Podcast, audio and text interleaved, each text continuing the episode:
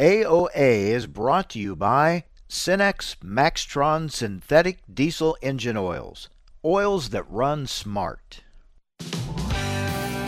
Informing America's farmers and ranchers. This is AOA, produced by the American Ag Radio Network. Here's your host, Mike Adams.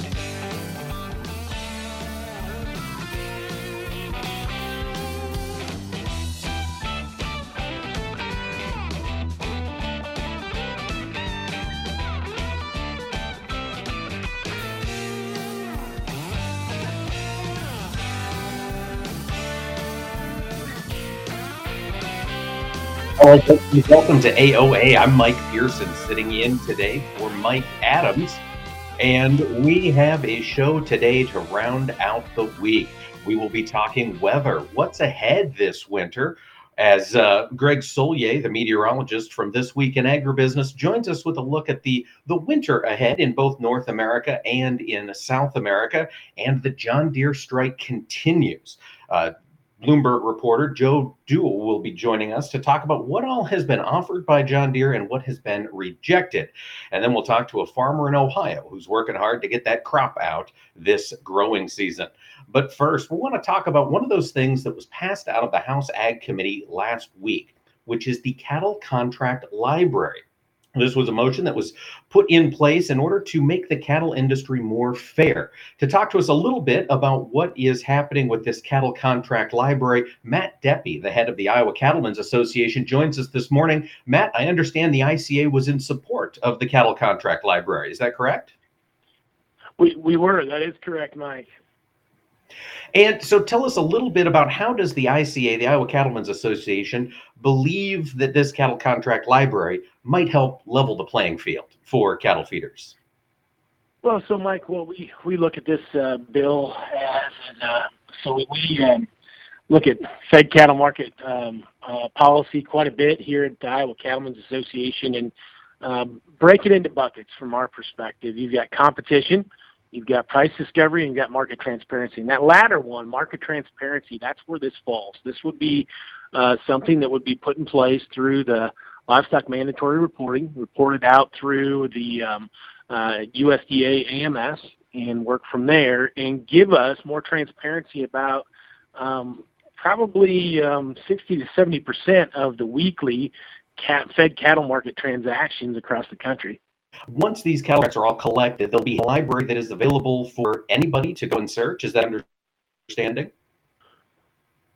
So, so from the contract library perspective, when we look at the formula transactions, um, those are basically an algebraic equation, uh, so to speak. They have a base price of some sort, and then they're they're leveled up uh, when those cattle come to market, when they come to harvest. Um, um, perspective. And so as we do that, uh, that base price will be uh, able to better inform us in relationship to uh, what price discovery looks like out in the countryside.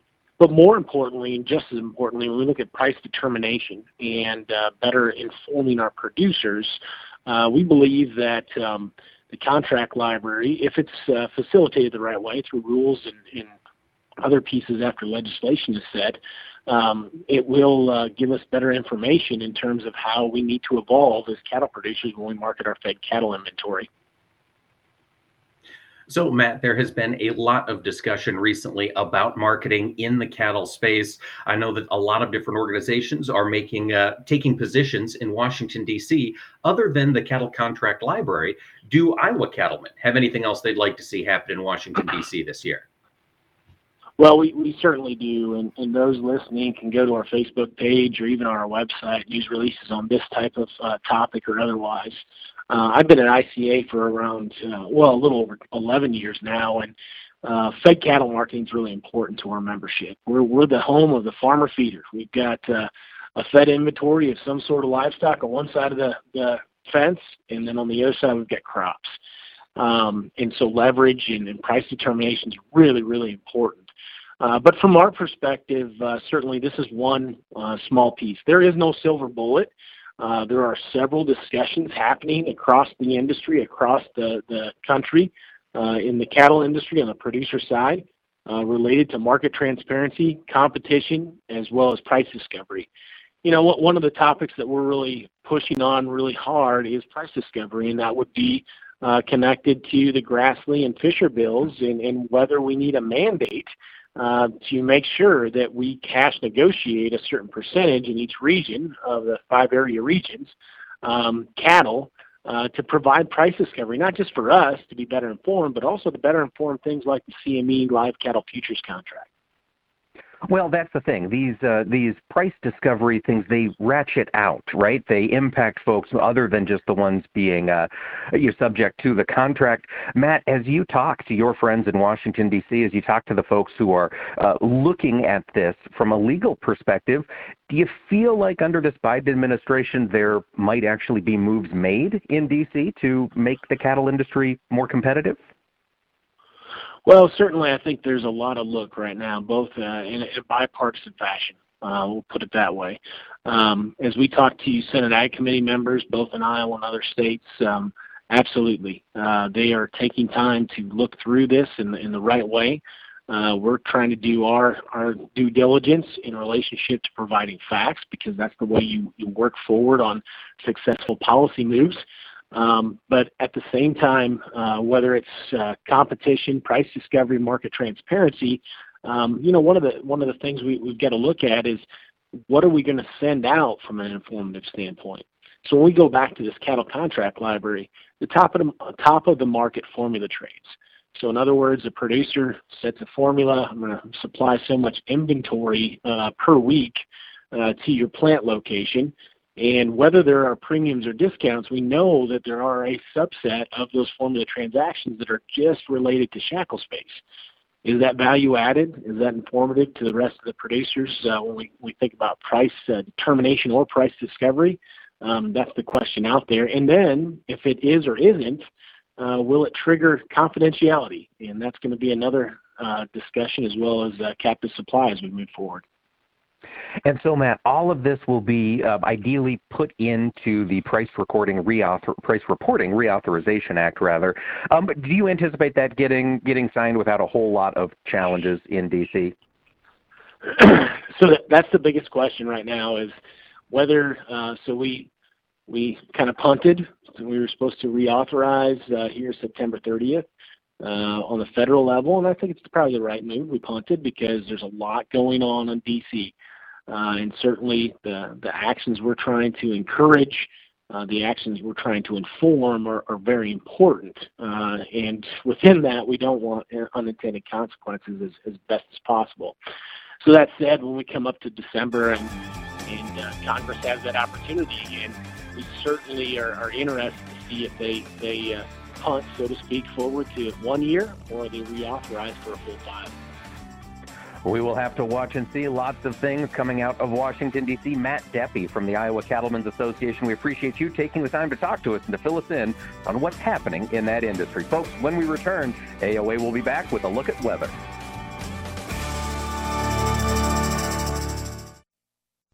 AOA is brought to you by Cenex Premium Diesel. Cenex Premium Diesel. Diesel that doesn't mess around. Why do I plant NK seeds? Because every seed's an investment, and I don't gamble on my farm. Out here, every seed's gotta earn its acre. That's why I need corn and soybeans that deliver the results I expect.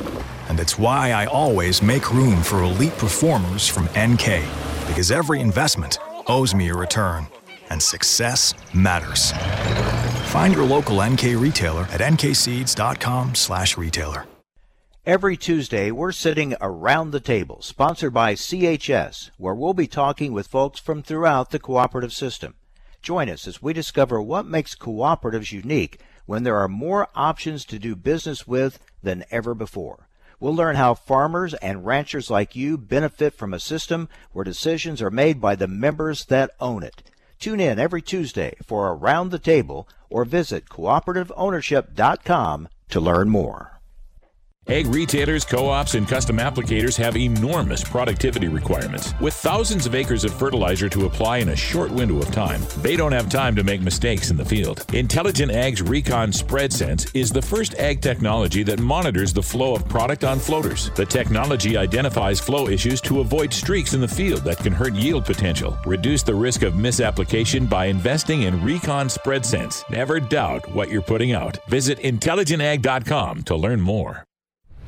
The landscape of media has changed, and people are more skeptical than ever about where they get their news and information. While major news outlets show decreasing credibility, your local farm radio station still shows strong marks.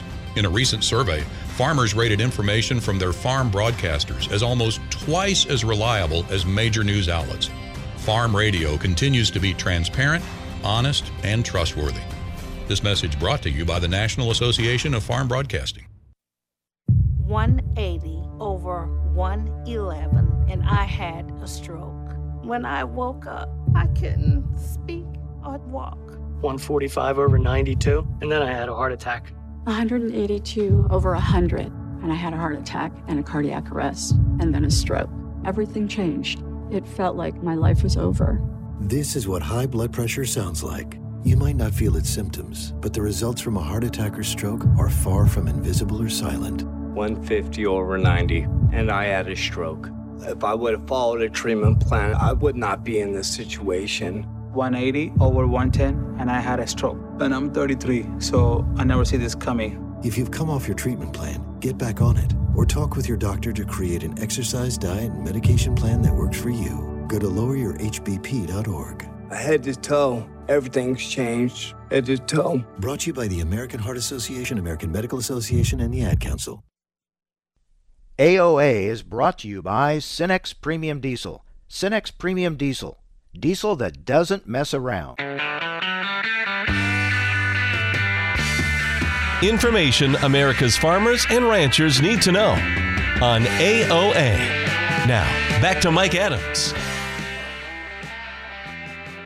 Welcome back to AOA. Mike Pearson sitting in today for Mike Adams. We're going to talk weather here in just a little bit. Greg Soulje from This Week in Agribusiness will be joining me to talk about what could be ahead this winter, both in North America and we're going to take a look south of the equator down to Brazil and Argentina as well. Before we jump into the weather, I do think it is worthwhile to get an update on harvest progress. Of course, these numbers were released earlier this week on Monday from the USDA, we do see a slowdown in harvest progress largely across the upper Midwest where it was dry and hot earlier in the fall. They were able to get in early and really make some progress on both corn and beans. Those states have, have now slowed down a little bit. We continue to see uh, some movement being made. Iowa progress is progressing. Corn harvested currently at 70%. That's 10% higher than the uh, five year average. We're seeing similar moves in Illinois. They're at 81% harvested at the early part of this week. That's up from 80% in their five year average, so they are making some progress. Nationally, in the 18 states that grow 94% of the corn in this country, currently we are sitting at 74% harvested in corn. The 2016 to 2020 average is 66%. So we're running about eight percentage points faster than normal nationally.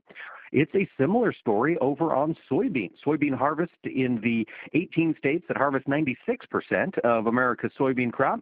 We're currently sitting at 79%. That's down slightly from that five year average. That's at 81%. But we are seeing some states make big gains. Illinois jumped from 68 to 75% completed. Iowa was a little slower last week with the rainfall that came through, jumped from uh, uh, 83% completed to 88%. So farmers are out there making some progress on this harvest here in North America. And progress is continuing on planting down in Brazil.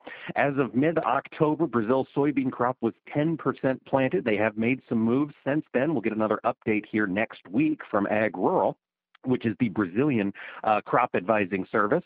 Uh, that's up 6% from uh, from earlier in the month, and it's uh, just about three times the uh, planting pace of last year. So we are seeing a lot of progress being made down there in South America. They have seen some rains come through. We'll get more of those details from Greg Soulje here in just a little bit but it does sound like the uh, Brazilian areas of Mato Grosso and Parana are leading the planting progress. They are making some great strides down there in getting those crops on into the global supply chain. But without further ado, let's talk weather. Greg Soulje, the meteorologist for This Week in Agribusiness, is joining us now. Greg, thanks for taking the time to talk to us this morning. Well, howdy, Mike. Uh, nice to be with you here on uh, the old radio program. Well, let's talk, Greg. We've got some warm weather sticking around, even though it feels like it might be breaking a little bit here over the Midwest. Uh, what does this winter look like to you? Uh, well, yeah, it, uh, that certainly is the talk. The concern it always is. Well, Greg, I want to talk to you about what's coming this winter. As you look out at the longer term weather forecast, we've had warmth this fall. Is that going to come to an end? Uh, it will be coming to an end, but we still have some ups and downs. The usual roller coaster, as you would expect for a fall season, is underway. You know, one day, like today, we're up uh, around the 60 to 70 degree mark over parts of the northern plains. A couple of mornings ago, we were down in the single digits and teens. So it's that topsy turvy up and down temperature pattern that plays out here for just about the next few weeks, but it's La Nina. We monitor the atmosphere, though the atmosphere is a contributing factor to obviously generating moisture, weather systems, and of course the planet made up of three quarters of uh, water, so there's a direct influence between water temperatures, the atmosphere, cooling in the Pacific where the jet stream winds originate, and when that happens, we realign the upper air pattern. Typically, as you get deeper into the wintertime season, dislodging more and more in the way of cold and more and more in the way of uh, moisture with time. So on the plus side, the positive side of that, yeah, there's moisture coming, and hopefully that will help to ease the drought pattern through the southern Canadian prairie, the northern plains, before we put the frost and freeze into the ground and begin to uh, pile up the snows, which may be a little bit later in arriving this wintertime season. So, Greg, do you see some rainfall happening before the cold really sets in and we start to see a lot of that snow piling up?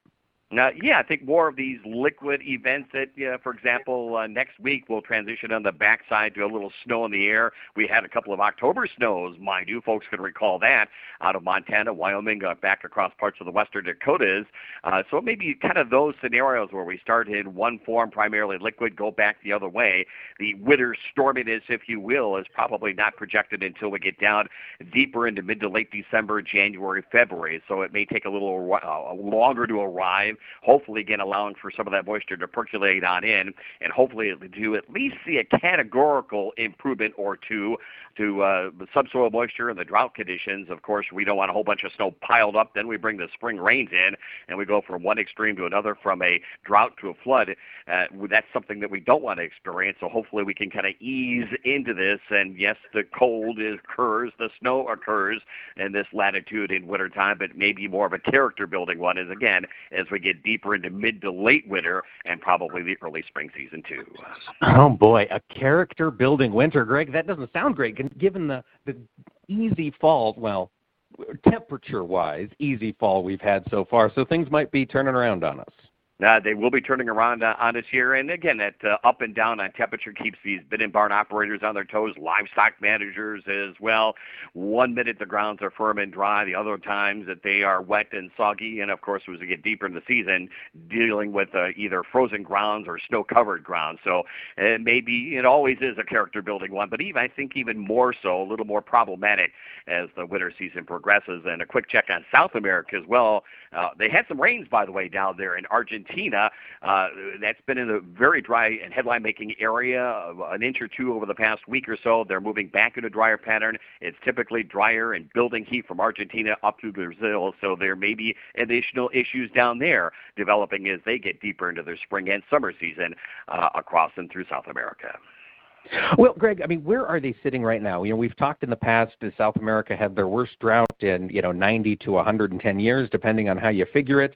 Um, across Argentina and up into that southern region of Brazil, that's where the drought was most pronounced. Is that right? Yeah. Right, exactly. And remember, we talked uh, talked about that. We saw some trademarks on the TV show. You and I were discussing how the tropics last year were busy in the Pacific. That's usually an indicator of drier air sinking in through Argentina, southern Brazil.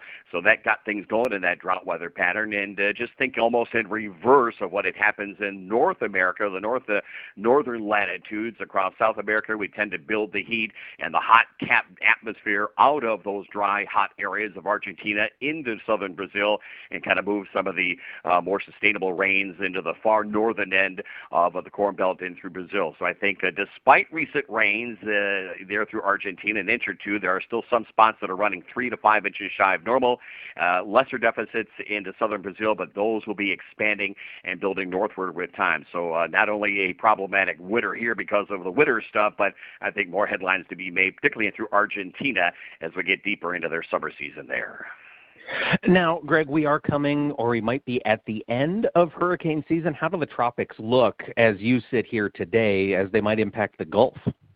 Uh, for now, uh, relatively quiet. You know, there, we do on occasion see a little weak disturbance, and maybe not necessarily, you know, name, but uh, begin to work its way out of the Gulf. We're keeping an eye on a little disturbed weather off of Baja as well late in the season, uh, but some of those may tend to accentuate perhaps some late uh, season moisture over the deep south and southeastern part of the country. Otherwise, the tropical Atlantic, I think we had Wanda making her way uh, through the shipping lanes of the North Atlantic, so that's out to sea. So for now, and uh, typically typically, normally we kind of wind down the tropical weather season late November or the beginning part of December. That should be uh, the story as well, especially as we get this uh, stronger La Nina weather pattern and strengthen those winds up aloft out of uh, North America and make them ride their way across the open Atlantic. You know, Greg, I think a lot of our listeners probably remember that cold snap that ran through the southern plains oh, earlier this yeah. year, that deep, deep freeze that hit. Is there anything like that setting up on your uh, your long distance or long range forecast so far? Well, well, at least in the shorter range, no. Now that was historic in nature. That's one of these 100-year events down there. Obviously, we don't uh, see that happening this year. Do we have cold air intrusions as we get deeper into the uh, winter season, uh, down past the Red River Valley to the south and into the I-10 and I-20 corridor? Absolutely. Historic as far south as it went, and the degree of cold, no, we don't foresee that uh, at all. But uh, yeah, generally along, uh, well, roughly the divide on east and more so the Missouri River down to eastern Texas and points east from there. That appears to be the direction of which the main cold air sources will be playing out. So, you know, kind of back and forth here with the western Dakotas, more so the Red River Valley into the Minnesota and south and east from there, where the direct trajectory of, of the real tough cold and the developing winter storms will be playing out this season.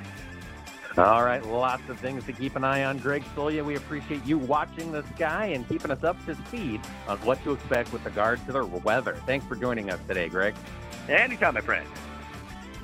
And folks, stick around when AOA returns. We will talk the John Deere strike and just what might happen in the weeks to come. Stick with us on AOA.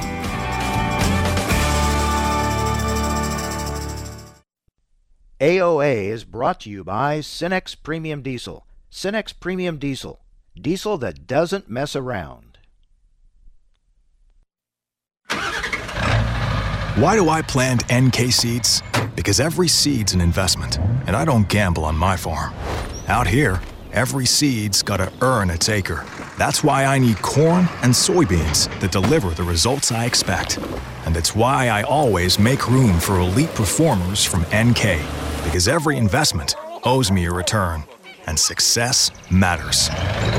Find your local NK retailer at nkseeds.com/retailer. Ag retailers, co ops, and custom applicators have enormous productivity requirements. With thousands of acres of fertilizer to apply in a short window of time, they don't have time to make mistakes in the field. Intelligent Ag's Recon Spread Sense is the first ag technology that monitors the flow of product on floaters. The technology identifies flow issues to avoid streaks in the field that can hurt yield potential. Reduce the risk of misapplication by investing in Recon Spread Sense. Never doubt what you're putting out. Visit intelligentag.com to learn more. You're listening to AOA. I'm Kirsten Rawl. Next Tuesday, the USDA releases its supply and demand estimates, which will update the U.S. and world ending stocks. Meanwhile, look for generally choppy trade as traders adjust ahead of those reports. The USDA announced a sale of 100,000 tons of beans to Egypt yesterday and 132,000 tons to China earlier this week. Traders are also expecting the USDA to increase bean ending stocks by 42 million bushels to a total of 362 million bushels. On the Board of Trade this morning, December corn trading a penny and a half cent lower at 557 and three quarters. The March contract down a penny and a fraction at 566 and a half cent. For soybeans, the January contract down seven and a half cent at 1215 and a fraction of a cent. The March contract down eight and a fraction at 1226. For wheat, Chicago wheat December down two at 771 and three quarters. Kansas City wheat December down a penny and a half cent at 784 and a half cent. Minneapolis spring wheat December down three quarters at 1016 and a fraction. The March contract down a penny at $10 and a fraction of a cent. For livestock, a few bids have been renewed in Nebraska this morning as buyers and sellers continue to be locked in a standoff. Asking prices are firm around $130 in the south and 205 to $206 in the north. On the Board of Trade this morning, December live cattle trading 27 cents higher at 130.90. February up 32 at 136.17.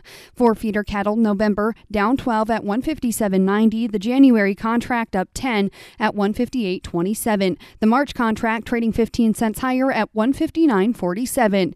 In lean hogs, the February contract down 45 cents at 79.72. The April contract down 35 at 83.75. You're listening to AOA. I'm Kirsten Rawl. The Alzheimer's Association and the Ad Council present the story of Cynthia and Ed. My mother was always very active and independent, and she was familiar with her neighborhood. But one day, out of the blue, she stopped at the stop sign for much longer than usual. And uh, she didn't know whether she should go forward or, or turn or just stay at the stop sign. She wasn't even really sure where she was at. She was very concerned. It was very unsettling for her. It's important for you to talk to someone about it, to bring the family in on it. I felt so much better after my son told me, Mom, I don't want you to worry or be afraid. I'll be there for you and we'll figure it out. When something feels different, it could be Alzheimer's. Now is the time to talk. Visit alz.org slash our stories to learn more. A message from the Alzheimer's Association and the Ad Council. AOA is brought to you by Cenex Maxtron Synthetic Diesel Engine Oils. Oils that run smart. Information America's farmers and ranchers need to know on AOA. Now, back to Mike Adams. Welcome back to AOA. Mike Pearson sitting in for Mike Adams today. We appreciate all of you taking the time to tune in to AOA on this Friday. We are going to be talking about the John Deere strike next. I had the chance to be in the Quad Cities earlier this week, and there are a lot of picket lines across that town and, well, through a lot of manufacturing communities in uh, rural America where John Deere has plants. Their workers have been on strike for some time. Bloomberg business reporter Joseph Deaux is going to join us now to talk about exactly what's going on. Joseph, thanks for taking the time to chat with us. Thanks, Mike. How you doing? Well, not too bad at all. I want to talk to you about the most recent developments, right? This past week we saw John Deere make an offer and the union rejected it. Is that right? Yeah, that's right. Um, so obviously we had a tentative agreement. This was the second tentative agreement uh, with the union that came about over the weekend. Uh, the details, um, you know, we were able to break out here at Bloomberg News that it was a 10% raise the first year, a 5% raise the third and fifth years, and then 3% lump sums based on prior year's earnings for the even years, $8,500 signing bonus. Um, there was a lot that was good in there, uh, and in fact, good enough that the the overwhelming rejection of 90% of the union um, shifted quite substantially, uh, but it was still rejected by 55%. And it seems like a big sticking point is this two-tiered benefit system. So anybody who works at John Deere and is part of the union who was hired before 1997 has a different um, benefits package, retirement benefits package than anybody hired afterwards. And you know, listen, Mike, when when you're talking about eight to 10,000 workers, right? So maybe 8,000 vote, but 10,000 are part of the union. Um, you can, in some ways, think of it like an election, right? Everybody kind of has their own personal interest, and they can become razor thin, as we saw in this this latest latest vote of people who think that it's enough, and some people who think it needs to be sweetened up a bit.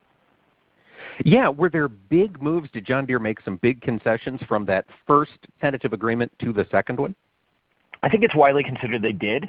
Um, you know, they had gone from like six to eight percent wage increase, or excuse me, five to six percent wage increases to that big ten percent, and then five percent in the third and fifth years. Uh, the signing bonus was pretty healthy, um, and they didn't break any new tiers out for retirement benefits. Um, so I, think across, listen, you can talk to some union folks themselves, and, you can talk to labor experts and, many other people across different sectors who deal with unions, and they said, "Wow, this is a pretty hefty uh, increase from the original offer that Deere made." Listen, again, you do have to understand there are enough people who do not believe that the two-tiered benefit system between people, you know, basically based on seniority, is uh, is fair. And I think that's right now what's kind of on the table and being discussed. Excuse me. To be clear, not being discussed at a bargaining table, but probably amongst the members. Um, and that's kind of where we sit at this point, right? Uh, the company said, we're not going back to the bargaining table. This is our, our best and final offer and I, I think we have yet to see real movement since that. Well, and with that being the case, with John Deere coming out publicly and saying this is our best and final offer, yeah. we're not going back to the bargaining table. Joe, what happens next? Yeah, it, listen, Mike, it's it's it's it's kind of what everyone's trying to figure out. Uh, mm. You know, our you know the company has said that they're in communication with the UAW. Uh, the UAW has said that they're in communication with Deere, um, but communication does not mean that they are bargaining, right? Uh, they have they have not sat down in Moline um, to hash out any new terms or or talk about you know what a new tentative agreement would look like. Um, and I and you know, it's it's uh, at this point, it's I, think people are everybody's just trying to kind of get a lay of the land again. Um, you know, there's best and final offers out there, and we'll have to see how that actually, you know, kind of goes about over the weekend and into into next week. Because obviously, investors are watching, right? I mean, there there's there's there's jobs at stake here, uh, and and that seems to be, you know, what's really being highlighted. Uh, but the investors in Deere are paying close attention. They thought this thing would be over. Um, and the fact that we are now in week three, you have the question of does this lack of workers eventually catch up and impact the business? Well, and that's the million dollar question. You know, our our listeners are out here in farm country. We've seen a lot of new green paint get uh, get purchased this year, and yeah. you know, John Deere's been having such a phenomenal year financially. It Tremendous. seems like the the union has some power here to uh, to hold sway, and it looks like they're they're kind of waving that around a little bit. Would you say? Yeah, it, they they are. And, and and listen, Mike. Remember, it goes both ways in in labor negotiations, right? Uh, the Deere is making a lot of money right now, and that is an argument for why labor should get a bigger cut of the pie, or as they say, we want a bigger pie, not a bigger slice of the pie, right? Uh, mm-hmm. On the other hand, um, you know, when you're not, even if you're a labor union and you're and you're striking, you're actually not earning your wages. Um, you're getting money from a fund to kind of help you keep afloat, so until you can get you know a deal done and back to work. But that's nowhere near the same of having your full earned wages. And so uh, it, it's this this isn't just Deere and, the current UAW, but this is every you know big labor negotiation. There's two sides to every coin. So yeah, Deere wants to make a lot of money and get tractors out you know and parts out out the door, uh, but the workers also you know want to make want to get their their wages earned back. And I think that that's really I think what people are starting to to hone in on at this point. I think you're right. And Joe, when we think about the broader labor economy in this country right now, eh, John Deere doesn't have the option to replace these folks. It, it, it would seem there's just not enough help out there, is my understanding. Yeah, it, and this is where Deere doesn't you know, listen, I talk to them, and, and this is where they are very careful with their words, right? I've asked them, how many of the union workers have you been able to replace? And they say, well, we have salary worker, salaried workers in positions that union workers work. But again, they're not telling us how many of those jobs that are no longer working are actually being filled. Uh, and that's, you know, I think that's what the market's really looking at here, right? I mean, if you've if you've got enough, if you don't have enough people on the line to roll out enough uh, combines, um, you know that starts to be a bit of an issue. And yes, like you said, you can't just the, these are very skilled technical jobs. You can't just hire anybody, you know, walking off the street and say, okay, it's time for you to, to you know, to, to build a sprayer. Uh, it, it's it's not just like a common thing that everybody knows. So yeah, the labor shortage it used to get talked about a lot on the on the consumer side, right, with fast food and everything else. But it is a major issue in the manufacturing industry across the United States. It certainly is. And it sounds like in order for this to be resolved, they're going to have to do something about their benefit structure. Joseph, I was wondering if we could talk, circle back to that. What are the, the two different tracks that John Deere has right now for their benefits program, specifically on the retirement side? Well, I, I think when I, when you kind of dive into the details, I, I don't want to I, don't want to get too far into it because even I am a, bit, confounded by the complexity of it.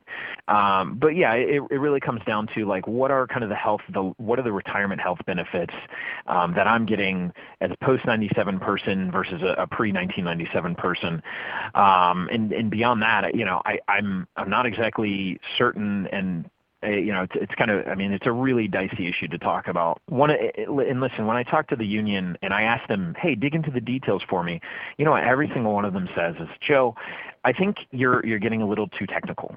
Uh, you got to hmm. remember that what this really comes down to is we've spent years, decades working for this company, and we took pay cuts. And Mike, you know this, and all your listeners know this. Agriculture is a cyclical business. I've covered the commodities industry for a decade. It's a cyclical industry, right? And so these workers said there were bad times at Deere because that's just how it works in the market. And we took contracts in which we took pay cuts. And now things are through the roof. You have farmers needing new equipment, new parts, better than they've ever seen before it's time for you to pay us back. And so I think, you know, it's like somebody told me before, labor negotiations at some point they get personal. And I think that's what you're really starting to see right now. I think you're right, and that's sort of the tone that comes out in a lot of the media reporting. Is it's no longer just a nameless job from a faceless corporation. It's these are my coworkers, these are my family, these are people I've worked with for years, and it is personal. With that being said, Joseph, I know you've had conversations with the union. Are they prepared for this to take as long as it takes? Do they have a timeline as to how long they're willing to go on strike so far? Yeah, listen, there there is there's no specific timeline, right? I mean, no, no none of these none of these workers are sitting down saying we're going to hold out for X amount of time, um, you know, because you know the point of a strike is not that you're just going to hold out until the end of time, right? The point of the strike is to get the deal that you want, to get the pay and the benefits that you want. The next steps, uh, you know, obviously the union and the company have to figure out what does it, you know, the company has said that it's the best and final offer. I think the union needs to figure out from them exactly what that means. Um, you know, we, we don't have any more official commentary coming out. I mean, the, again, you know, the UAW has been very careful, right? Uh, the labor unions and companies often don't want to start getting in a shouting match through, you know, press releases and, and the media, right? Um, and and also there's the the technical aspect of you know, they probably don't want to get the government involved right now, right? I mean, we've I, I think an important part is 90% rejected the original tentative agreement, but only 55% rejected the second one. That means real. There's been real work and real change, uh, and enough given in that second uh, contract to suggest that a lot of people feel like, okay, we're starting to get where we need to be. And now it's going to be fighting over the details, and we'll just have to watch and see for how long that takes. Joseph Deaux, Bloomberg business reporter, thanks so much for taking the time to talk to us today. Thanks, Mike. And all you listeners, stay with us when we return. Mike Plotner, an Ohio farmer, will give us an update on how harvest is looking over in the eastern Corn Belt. Stay with us here on AOA.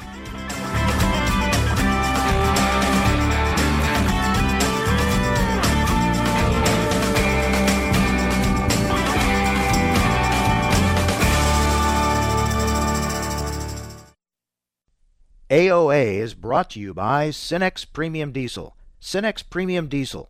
Diesel that doesn't mess around. What do Mick Jagger, Barbara Walters, and Star Jones all have in common? They've all suffered from something called heart valve disease. Heart valve disease affects 11 million Americans, and if left untreated, can lead to death. Unfortunately, less than one in four Americans have much knowledge of this disease that kills more than 25,000 people every year. The good news is that if heart valve disease is treated, patients can recover and live long, happy, and productive lives. But in order to treat heart valve disease, you need to know if you have it. If you or your loved ones are over the age of 65, have been treated with radiation to the chest, have been diagnosed with a heart murmur, or have a history of heart disease, it's time to listen to your heart. Ask your doctor today about screening for heart valve disease. A message brought to you by Heart Valve Voice US. For more information about the symptoms and treatment for valve disease, go to heartvalvevoice-us.org. You are not your diagnosis. A medical chart is not your identity. And vision loss does not define you. Your drive shows who you are. And you are not alone. Because we are driven too. To be a beacon of strength, a champion of courage, an advocate for hope. You are not alone. Because we are stronger together. We drive the research for the cures we are finding we're fighting macular degeneration, retinitis pigmentosa, Usher syndrome, and the entire spectrum of blinding retinal diseases. We fund. We fight. We, we win. win. We we we we are, are the, the foundation, foundation fighting, fighting blindness. blindness. Together, we are fighting blindness. Join the fight at fightingblindness.org. So you're saying I could save some money now by bundling my crop protection products? But I'd miss out on the 5 to 15 bushels per acre advantage from Acuron herbicide? Mm-hmm. And the 4 bushel advantage Saltro seed treatment has over ILeVO seed treatment? Yeah. And the 18 and a half bushels per acre advantage from Trivapro fungicide? Yep. So the bundle deal isn't really all that much of a deal, is it? Nope. Better yield is the better deal. Talk to your retailer or Syngenta rep to learn more. Always read and follow label instructions. Acuron is a restricted use pesticide. About 80% of farmers use propane to dry their grain. If you're part of that 80%, you know a dryer field with propane distributes heat and dries grain more evenly. With FS propane, you can increase harvest quality, improve productivity, and lower fuel cost. Propane from FS ensures dependable supply. FS offers services and flexible, convenient payment programs to help keep your mind on your business while they manage your propane tank and supply. For grain drying, choose FS propane. FS propane brings the heat recently on Adams on Agriculture. So there is a bipartisan bill that would create a contract library for the beef industry. Joined now by Tanner Beymer, NCBA's Director of Government Affairs and Market Policy. Tell us about how it would work and how would it benefit beef producers? So this library, uh, if the bill were to be passed and enacted into law, it would tee up a library that would be maintained by the United States Department of Agriculture under the Agricultural Marketing Service. It would warehouse all the contracts that are offered by packers to producers for the purchase of fed cattle. And of course, that would be subject to USDA's rules of confidentiality, and it would presumably be aggregated similar to some of these other reports under livestock mandatory reporting. But theoretically, what it would allow producers to do is compare their marketing arrangements to those of other producers, possibly in their area. For the information important to rural America, join us on Adams on Agriculture. Adams on Agriculture prides itself on bringing top leaders in the egg industry right to your radio speakers. AOA wants to continue that conversation right to your fingertips. Follow AOA on Twitter at AOA underscore talk show and Mike Adams himself at the handle Mike Adams Ag. You will receive real time highlights of the show and keep up with which convention or industry meeting AOA is attending. That's AOA underscore talk show and Mike Adams Ag. We hope to see you online. Ag retailers, co ops, and custom applicators have enormous productivity requirements. With thousands of acres of fertilizer to apply in a short window of time, they don't have time to make mistakes in the field. Intelligent Ag's Recon Spread Sense is the first ag technology that monitors the flow of product on floaters. The technology identifies flow issues to avoid streaks in the field that can hurt yield potential. Reduce the risk of misapplication by investing in Recon Spread Sense. Never doubt what you're putting out. Visit intelligentag.com to learn more. AOA is brought to you by Cenex Premium Diesel. Cenex Premium Diesel. Diesel that doesn't mess around.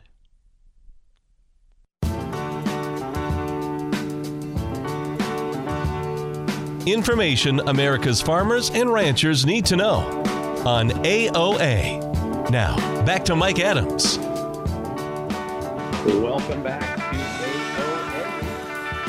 Mike Pearson here, sitting in for Mike Adams today. We are going to be talking with Mr. Mike Plotner from Ohio here in just a little bit, working to get him on the phone right now. We continue to see supply chain disruptions impacting agriculture. Um, and this is this is all over the place. We're seeing this not just in um, in parts and supplies, but we're seeing it in uh, chemicals. We're seeing this really everywhere, in addition to the supply chain disruptions that might be caused here by the John Deere strike. All of these things could have an impact. I was excited to talk to Mike. I know he's been doing some parts runs, and for him, I know a lot of those parts runs mean going to the junkyard, which is not a bad way to get parts when your equipment is old enough. We will uh, we'll hopefully check in with Mike here once we get him on the line here in just a little bit. In the meantime, we are going to take a quick look over at the markets before we wrap the day here on Friday. You know, we are continuing to see lots of movement in the grains. We've got soybeans, uh, you know, midway through the day here, they're down fairly substantially. A lot of traders looking at the weekend ahead. We're going to take our ball and we're going to go home. The soybean market, you know, we started yesterday. We were we were down substantially in soybeans. That sell-off is continuing.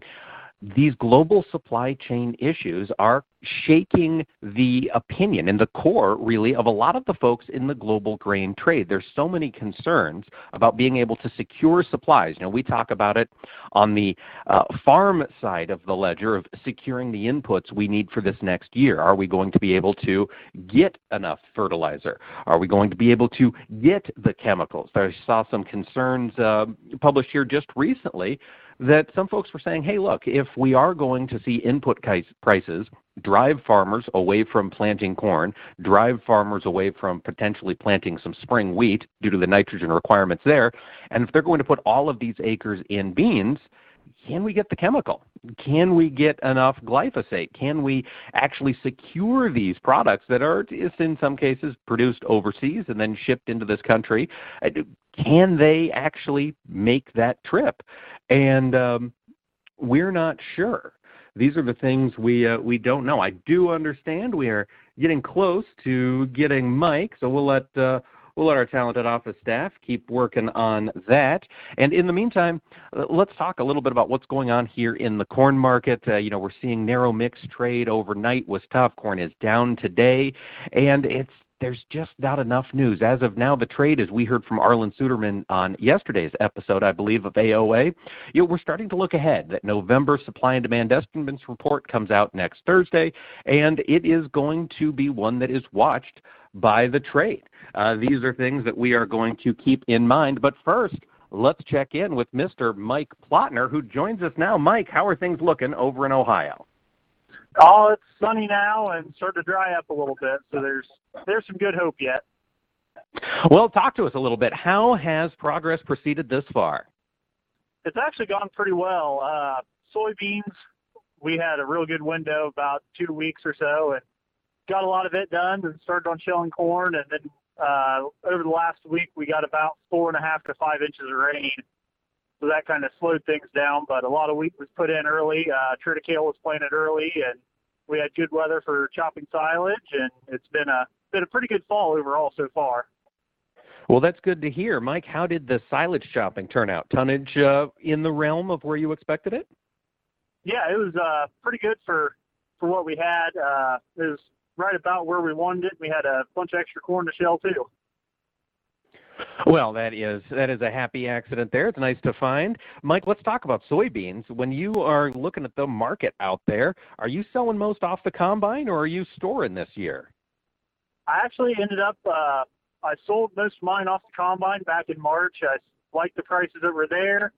They uh, let me break even and have a little bit extra, so I didn't try and get greedy and just sell where I know I can make a profit and farm again next year. But I was able to actually my bean yields were pretty good for uh, as late as they got planted. So I had uh, oh I put a few hundred thousand or a uh, few hundred bushel in the bin yet to save for a rainy day. There you go. Get yourself a little Christmas bonus, Mike. On the corn side, of course, that eastern corn belt. My goodness, we've been hearing about tar spot uh, really for the last five months over there. Have you seen much of an impact on your fields?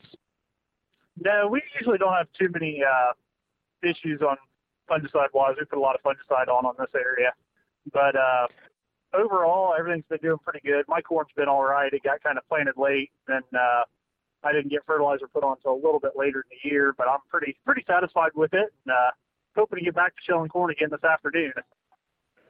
Well, that's good to hear. And you're not just a grain farmer; you're also on the livestock side. Mike, how are things going at the dairy?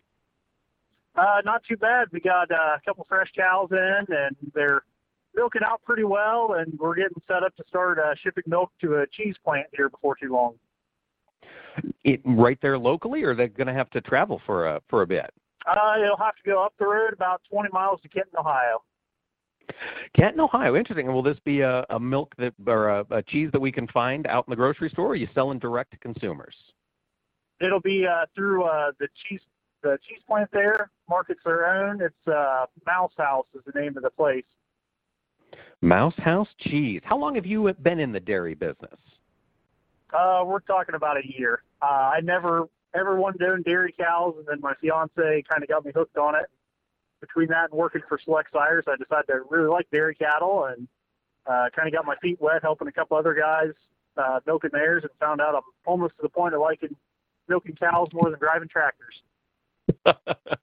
so does the future hold uh, growth in the dairy side of your operation? Yep, that's what it's looking like now. Uh, figure probably get up to 30 or 40 cows or so, and then hold steady there, just enough to to make it worth it, but not enough to have a bunch of headaches with it. There you go. That is the balancing act we're all striving for. Mike Plotner from Richwood, Ohio. Thanks for taking the time to talk to us this week. No problem. Thank you for having me on. I appreciate it. And listeners, stay tuned. Mike Adams returns on Monday for more AOA.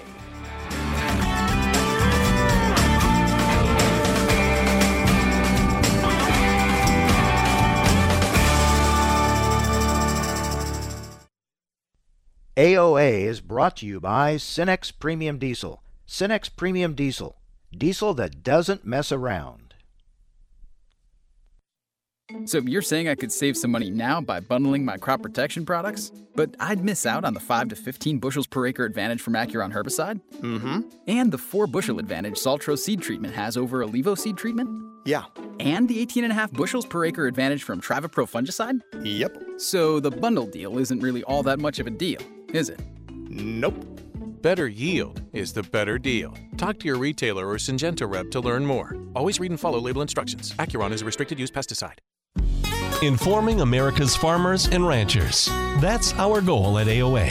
Each weekday, you get an hour of the latest takes from people who know agriculture, the policymakers, and the people who have the inside scoop on what's happening behind closed doors. People who have their finger on the pulse of Washington and agriculture around the world. AOA is your daily source for all the information you need to stay in the know. Informing America's farmers and ranchers. AOA.